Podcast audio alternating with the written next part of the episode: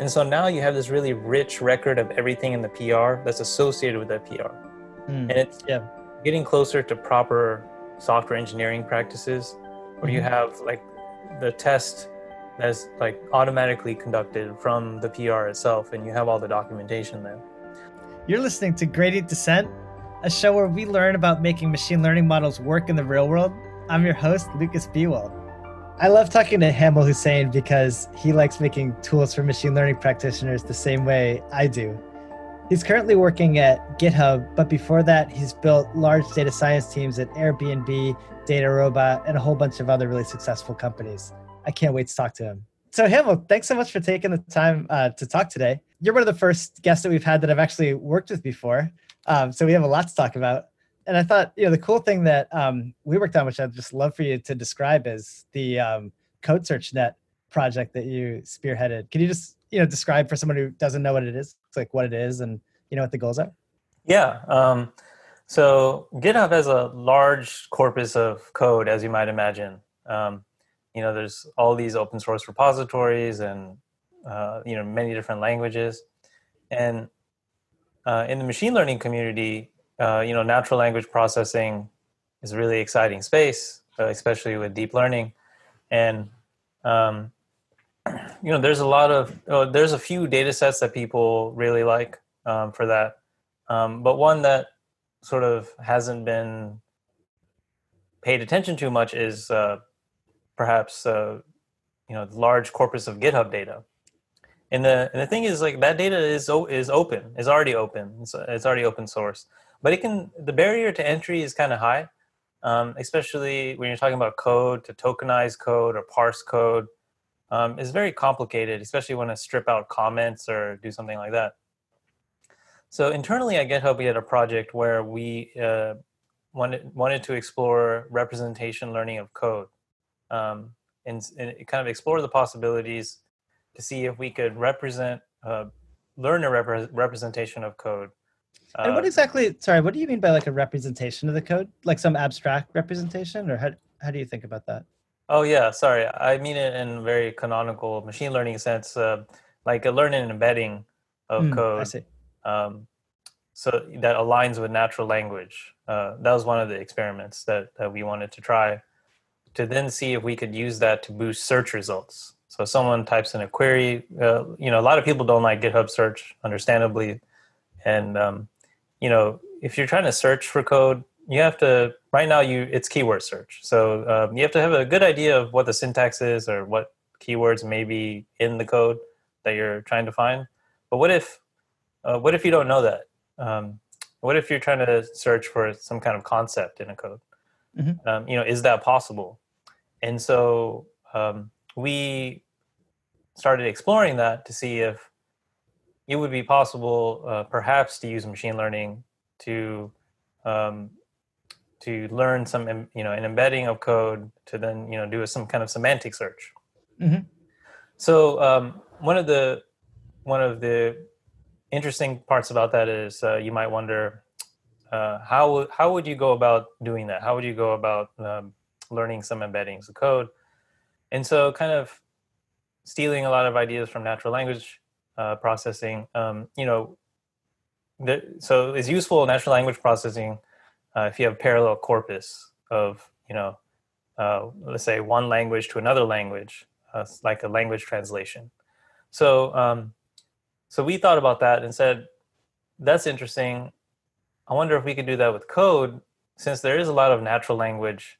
It happens to be inside code, and specifically uh, comments of code, where people naturally are sort of labeling what code does. And so um, now this is a tough problem because you know comments can be everywhere. They're not necessarily in the same place. They're not necessarily at the same level of granularity or um, in the same format. And so what we did is uh, we kind of scoped down the problem to methods and functions in various languages Mhm. and looked at sort of uh, the doc strings or what, what is equivalent to a doc string in Python, which Mhm. is uh, some comment that uh, documents what that function is doing. So Mhm. we, uh, we constructed a large parallel corpus of all of these things.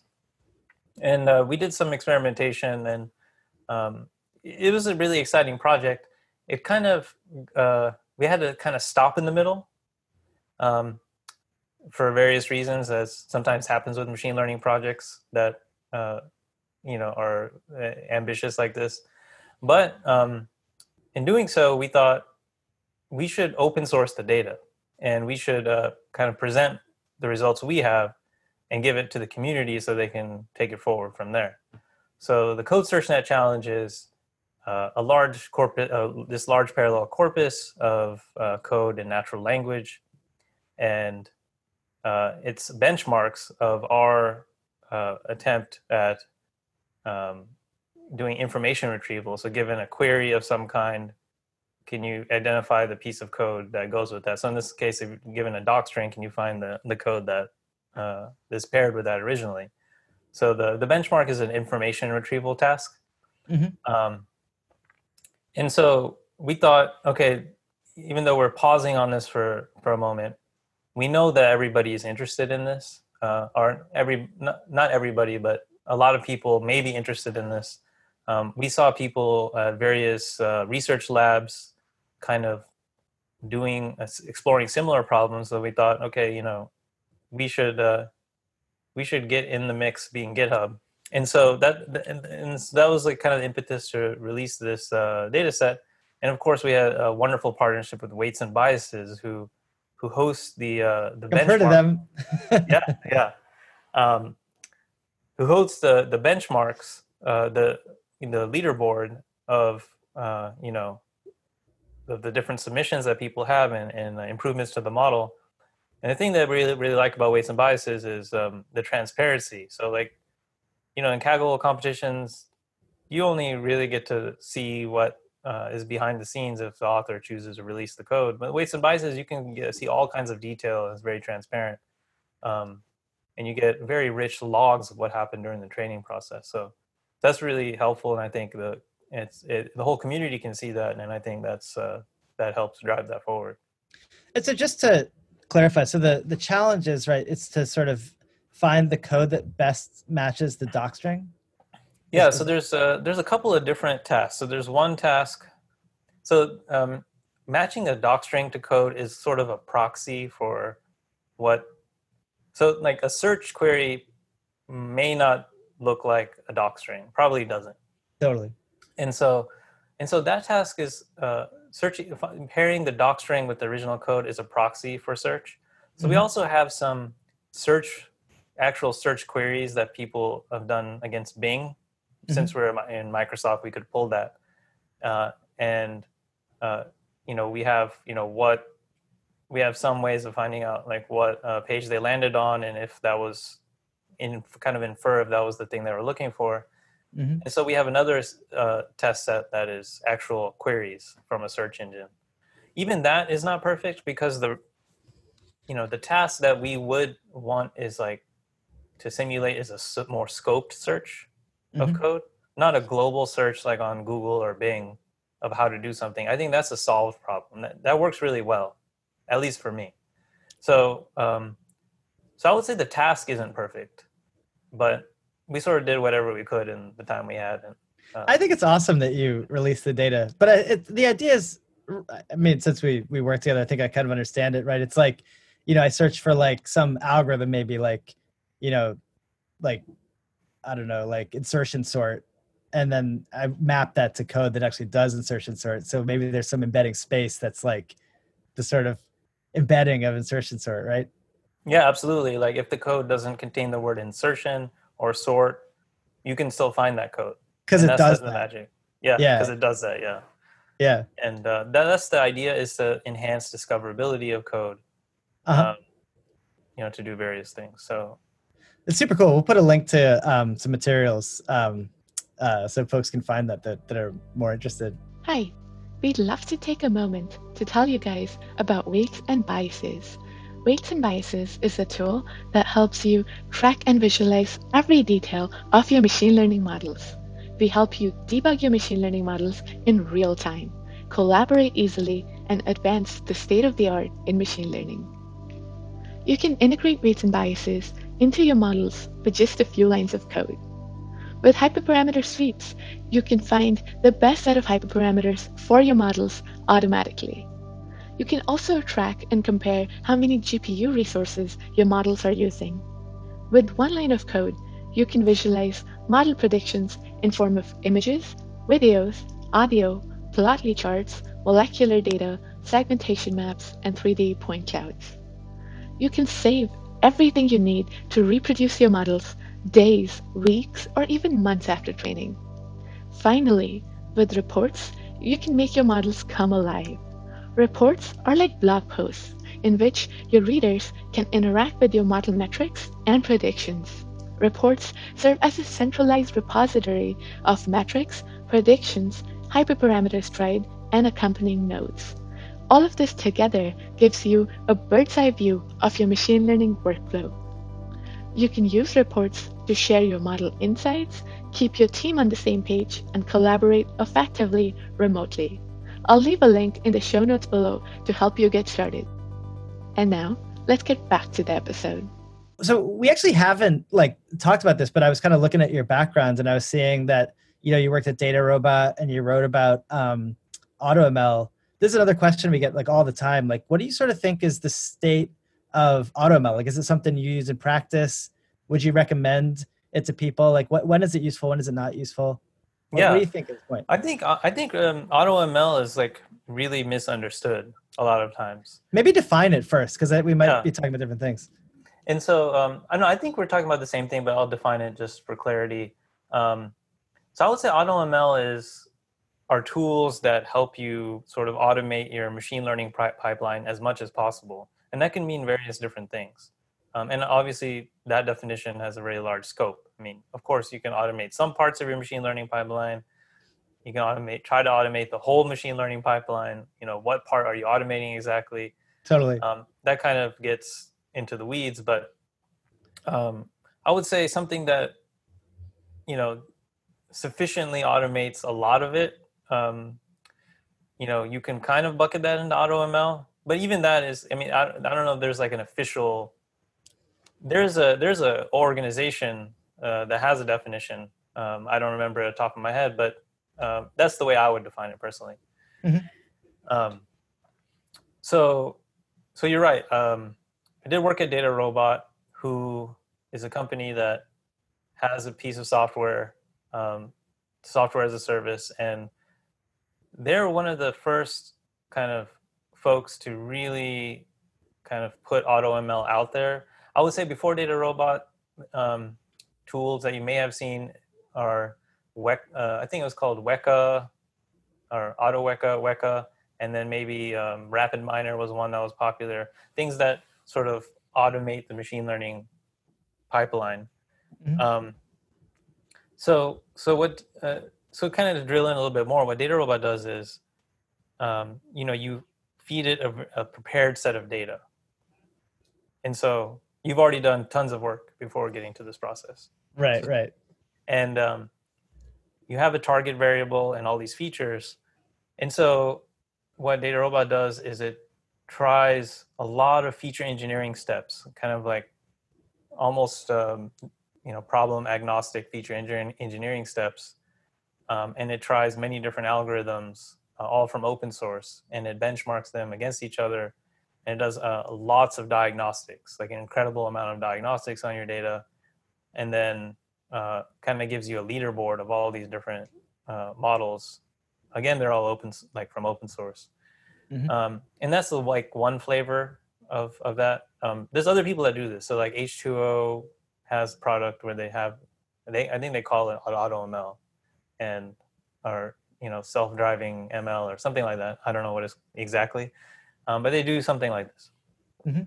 Um, and so when people, the reason why um, AutoML is misunderstood is people say, people think of it in in a certain, kind of put it in a box, and they say, you know, this can't replace a data scientist, or the objection is, you know, why would I, you know, I can beat this thing. I have domain knowledge. Why would I want to use an AutoML system when you know i can build a model with my uh, domain understanding um, kind of to fit my the needs better Like Mhm. what is what is why would someone want to use AutoML? And so that's the common misunderstanding. And um, and so I wrote about this when I was at Airbnb, the blog you're referencing. And I think the way that it's used most effectively is to really augment a data scientist. You might not use any of the models produced from the AutoML system, which kind of sounds ironic. But really, the AutoML system gives you a lot of information at the very beginning. So I think it's really important to have a baseline. Mhm. And the better your baseline, like the more, the better off you are. And so um, you can use AutoML system to give you a pretty competitive baseline to begin with. Mhm. And the reason like a lot of people use, you know, linear regression or something or some simple model or just the average as, you know, baseline or whatever it might be, is, you know, that's easy to do and you you need a baseline to compare what's going on. So that's helpful. And then also you get a lot of diagnostics. You get a lot of things, uh, you know, something that automatically explores your data set and you can read. You're just getting more information uh, about the task at hand. And if you do that, um, you can use that information really effectively to to go and build your own custom model Mhm. and kind of start with some some more hypotheses about you know what might work or what might not work or invalidate some hypotheses. I mean it's uh, it's not it's not uncommon to hear i hear this all the time you know data scientists will say you know what? Random forests they don't really work on this model or on this data set or you know whatever. Neural nets they don't work um, but you know what if the automl system like has much better results than you did and uses that model? That's really interesting. Like how, why did that happen? That happens like fair amount number of times. Like when i was at airbnb which is you know has a lot of talented people um, you know it's really interesting. Like sometimes automl system would give you some result that was uh, kind of something you didn't expect. And so um, I think that it's just really interesting. It's it's a it's a way of using AutoML, um, and it's I don't really see AutoML replacing data scientists, but I see it's like an incredibly useful tool. I mean, just even in uh, doing lots of exploratory data analysis. I know that sounds trivial or easy, but just to have something that does that really nicely for you and gives you all kinds of statistics and metrics and like all kinds of graphs just for free is just a head start. So I um, that's kind of my spiel on AutoML. It's kind of interesting. Do you, do you make a distinction between AutoML and hyperparameter optimization? I think hyperparameter optimization is part of AutoML. Um, like if something is really AutoML, it should also be doing hyperparameter optimization, and, and that and that's what a lot of these AutoML frameworks do. Mhm. Um, and so and so yeah, I mean I but I wouldn't say hyperparameter uh, tuning on its own is what I would just call AutoML. I mean, this word AutoML is, like I said, very hard to define. You can Sure. probably, uh, but um, it's definitely something that should is like should be included in there. But what extra stuff does it do? Like try different algorithms, you mean, or what's what's what does it do on top of that? Yeah, so a lot of the magic of, let's say, for example, Data Robot, because I'm really familiar with that with that Uh-huh. product. Um, it does a lot of feature engineering. Um, so it's built by people that are grandmasters at Kaggle. Um, they have like, you know, three or four, or actually more uh, former grandmasters, and then a lot more people like close to that. And they've taken like all their experience of, you know, winning these competitions and sort of like put that put a lot, a lot of recipes in there so things like okay if you're you know if you're using a tree based model um, you know here are some feature engineering steps to try if your if your data contains text let's try these feature engineering steps if uh, your data is a you know if your data looks like this let's try something else it's like kind of like a lot of these rules built in but also it's a lot of a lot of different recipes um, includes things like model stacking, model ensembling models. Um, uh, you know, it includes hyperparameter tuning, um, and so, and, it, and it's a it's an incredible amount of diagnostics. So, you get, um, you know, kind of like feature importance type of stuff in many different ways. You get um, sort of a lot of model explainability stuff. Mhm. Um, and so all that information is pretty useful regardless of what model you're going to go with um, to kind of understand something really fast and so and so It's yeah kind of it- interesting because I feel like a lot of people think of AutoML as like a way to just sort of get the best model. Um, and yeah, it's funny. I, I sort of tell people that I, I also share your view that it's a good way to do um, exploration, or at least like hyperparameter search. I think is a great way to sort of understand the domain you're in. Um, but I guess you know maybe it's because Google has that AutoML product where you actually don't get a lot of data. I think you just get the best model out of it.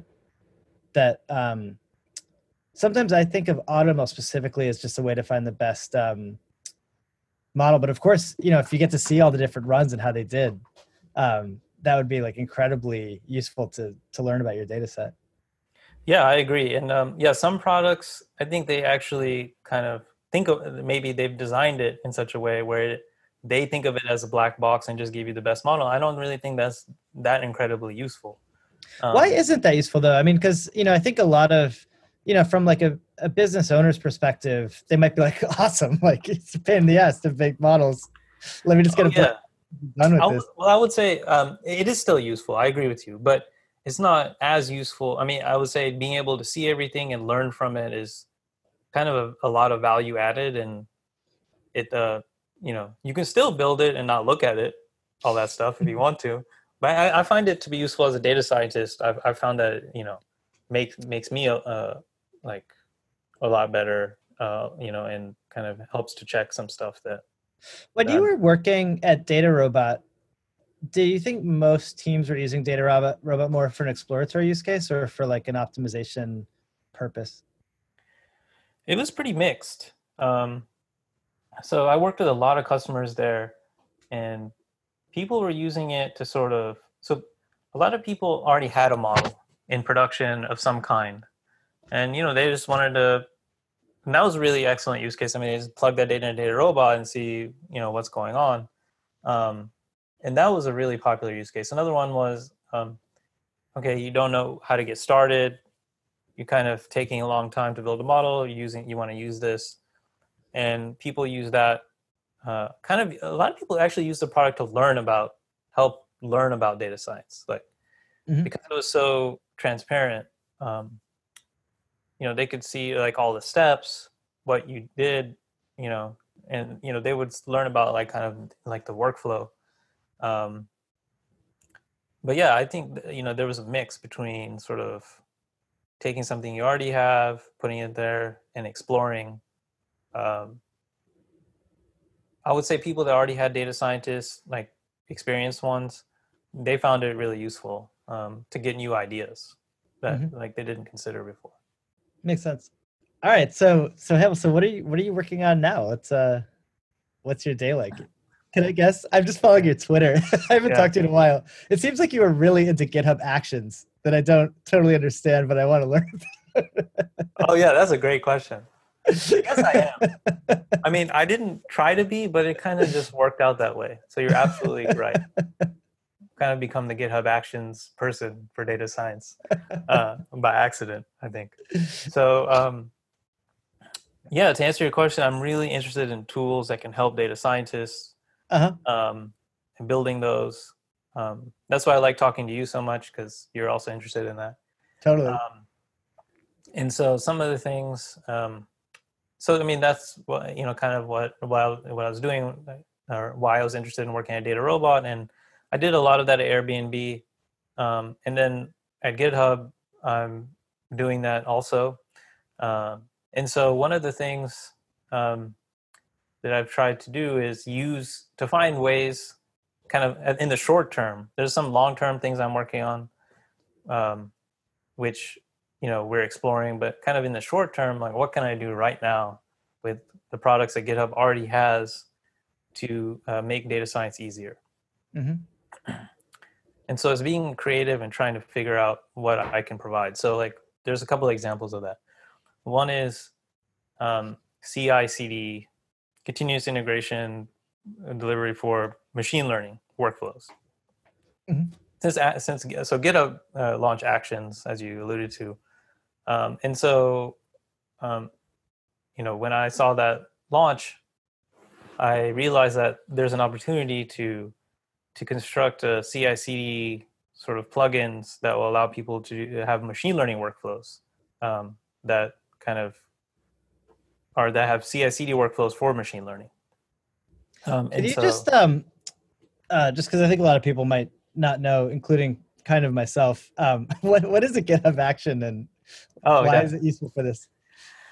Yeah, that's a good question. Um, so GitHub Action, on the surface, GitHub Actions look like another uh, CI/CD system like Travis or or, uh, or Circle CI or something like that. You know, compute that you can run uh, triggered by some GitHub event. And this runs um, on GitHub. Yeah, this runs on GitHub. So, but the the the way that it's differentiated is in a couple of ways. One is so you can fire a GitHub action to run uh, on any event, almost almost any event. Like, so an event means opening an issue, commenting on an issue, opening a PR, labeling a PR. Just think like almost anything that you that happens on GitHub, you can trigger actions to run mm-hmm. arbitrary code based on that event. Mm-hmm. And then the reason why actions is special is for like two primary reasons. One is all the metadata associated with uh, like the event that triggered the action is hydrated into the actions environment. So like if you want to know who commented on that PR or whatever, that's super easy to do because it's available inside the environment.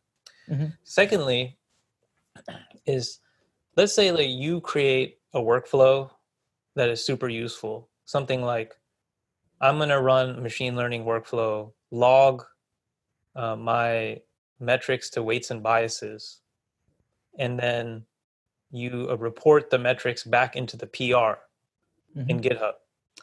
So that that's pretty that's pretty useful. And so if you want to, you can kind of package it up a little bit, and you can say, okay, I have this workflow. It inspects it, uh, it uh, expects this input, like it inspect it expects a, a run ID, mm-hmm. and um, as an output, you know, it'll it'll comment on the issue with this formatted table or something like that. I'm simplifying it. What really, I mean, there's a real, uh, we can talk about that, but, and then I can just use your workflow. I don't have to know anything about how you did that. Mm-hmm. I can just say, hey, I, I, this action, this workflow is pretty cool. I just have to feed it a run ID and some like, it, you know, then it will do the same thing on my repo. So I, so I can just reference your kind of packaged workflow um, from your repo. I don't have to install anything or do anything, and I can so I can compose uh, many different workflows together that do very modular things. Sorry, dumb question. So how do yeah. I how would I pass in the run ID? Like where did where would would that happen? yeah. Um, so with every step in an actions workflow, if uh-huh. you're using a, a packaged action, um, that you know you can you can uh, there's inputs. So you can say, so that inputs can come from anywhere. You can hard code a string, or you mm-hmm. can say that input can come from another step in the workflow. I see. And then so like for specifically for weights and biases, I happen to have because I love weights and biases so much, I made an action that does this. So what happens is uh, I actually logged the, the SHA, the commit SHA mm-hmm. that ran that is associated with the machine learning workflow, and uh, two weights and biases. Mm-hmm. And then when the when the model is finished training, it takes that SHA and it pulls it from weights and biases. So that mm-hmm. kind of becomes the input. Okay. And so so that's one way of doing it. Um, and then another thing I do is like when I deploy a model, Mm-hmm. So weights and biases puts a comment in my PR. It's a table mm-hmm. of all the different runs and the run IDs from weights oh, and cool. biases. Uh-huh. And then I just have a chat command. I say, uh, you know, backslash deploy run uh-huh. ID. And then in actions, you know, I parse that command and I say, okay, like give me the run ID and I pass it into another like action that then takes that run ID as an input and then it it, it goes out to weights and biases, downloads the model, and it pushes it to to my uh, serving infrastructure. Oh hell, I didn't know you did that. Can we can we give that to other customers? yeah, I've been. Yeah, I, I really would like to. Um, Dude, I think I it's super cool. yeah, it's super cool. Like I think um, it's something I'm really excited about actually. Nice. Well, you send me a link. I, I would love to play with it. Yeah, yeah. Sweet. So basically, your GitHub Actions kind of lets you build developer workflows, and you're using it to do essentially CI/CD for ML. Yeah. So let me kind of paint a more a clearer picture. Um, okay. Yeah. Totally. And so imagine the scenario like you may see it all the time so you open a pr you change you want to make a change to a model of some kind happens mm-hmm. all the time and uh, you want a way to be able to see if this model is better than the baseline or whatever you might have in production mm-hmm. now how do people do that today even if you have something really cool like weights and biases that's still a separate system than github and you mm-hmm. might have to go out to weights and biases and copy and paste the link into the PR. Say, hey, I ran this code in in there, mm-hmm. but that's that's a that's kind of prone to error. Mm-hmm. Like that might be a stale run. You might have changed the code since then. You never know. Yeah. And it's all in different places. You want to go back to the PR. Uh, you know, depending. You know, that's like a manual process. It's not. It's not a good practice. Mm-hmm. So, um, in machine learning, workflows can take a long time to run. It can take like you know a day a week whatever it might be but sometimes you might want to do a full run before you merge some code mm-hmm. and so with github actions what you can do is you can say in your pr i'm ready to test a full run of this model and then you can issue a chat ops command say run full test and then your model runs on your infrastructure of your choice logs to the experiment tracking system of your choice and then it dumps metadata into the PR in form of comments and other things, where you can see all the results of the diagnostics of this model that you want. And then finally, you can decide to deploy this model or do anything else using another chat command and then deploy it. And so now you have this really rich record of everything in the PR that's associated with that PR. Mm, and it's yeah.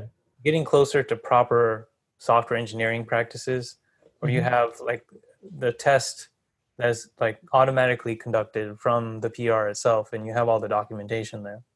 Uh, yeah, I've even talked talked to some weights and biases customers. What they do is they have Jupyter notebooks on the side, and they copy and paste those Jupyter notebooks into the PRs. Mm-hmm. And you know, this is to avoid all that stuff, so it just yeah, happens yeah. automatically. So I hope that helps. That's kind of a no. That was great. That was educational, and I I think we should I think we should try to package up what you did and offer it to our customers. I think they would like it. Yeah, yeah. Um, all right. Well, you know, we've been talking for like uh, half an hour, so we probably should wrap up with um, some some final questions that we've been asking everybody and getting really interesting um, answers. So, what is uh, one underrated aspect of machine learning that you think people should pay more attention to? I actually think uh, like one of the highest impact areas you can try to work on as a data scientist or a machine learning engineer is to build tools for other other uh, data scientists. Um, and sometimes the tools like don't they don't have to be sexy like so there's another thing that i built called fast pages which helps people share information and write blogs which is like sounds really unsexy and it really is very unsexy. But i think you know that kind of stuff is very useful. So like thinking of things that you can do to like automate your own workflow and then share that and make package that into tools i think that's that's very underrated. Nice. Well from one toolmaker to another uh, i have a lot of respect for that. Yeah.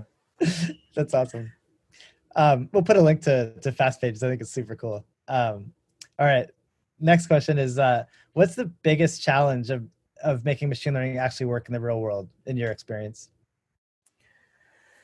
Yeah, I think that there is a a gap between um, software engineering and machine learning and um, kind of different disciplines that need to work together to a lot of times pull off a successful deployment of machine learning. And um, I think part of it is organizational, and part of it is tooling. Mm-hmm. I don't mm-hmm. think tooling can get you all the way there. Um, I think uh, you know machine learning is a t- team sport and requires people, maybe you know, from design, UX, uh, of course, ML folks, uh, in- infrastructure people, DevOps, all kinds of people to pull something off. And so I think that it can be a challenge to kind of get those people together in a lot of organizations to, to to do what you want. Have there been any like particular dysfunctional patterns that you've seen over and over with that or miscommunication. Oh yeah, yeah. I mean, I think the main pattern that I continue to see over and over again is, oh, my business, you know, is in trouble. Um, let's sprinkle some data scientists on it. You don't just hire a data scientist to solve a machine learning problem. You need to think about it as a holistic product. Um, and I think that pattern keeps repeating itself over and over again. While you're still seeing that, reminds me of my first job. yeah, I, it may have not changed much, uh, but I don't know. I mean, hopefully the industry is getting a little bit better. All right. So, final question is: um, if people want to like learn more about what you're working on, get in touch with you, what's the best way for people to find you online? Yeah, I mean, there's a lot of ways you could find me on Twitter. Um, I have a website that I didn't haven't updated in a while, but you can do that. You can just Google me. There's a lot of stuff. nice. Um, yeah, it's. Uh, All right, we'll, we'll we'll put a bunch of links for people to uh, to come use your tools. yeah, uh, Hamel, cool. thanks thanks so much for chatting. This is really fun. yeah. Thank you. Appreciate it. Cheers.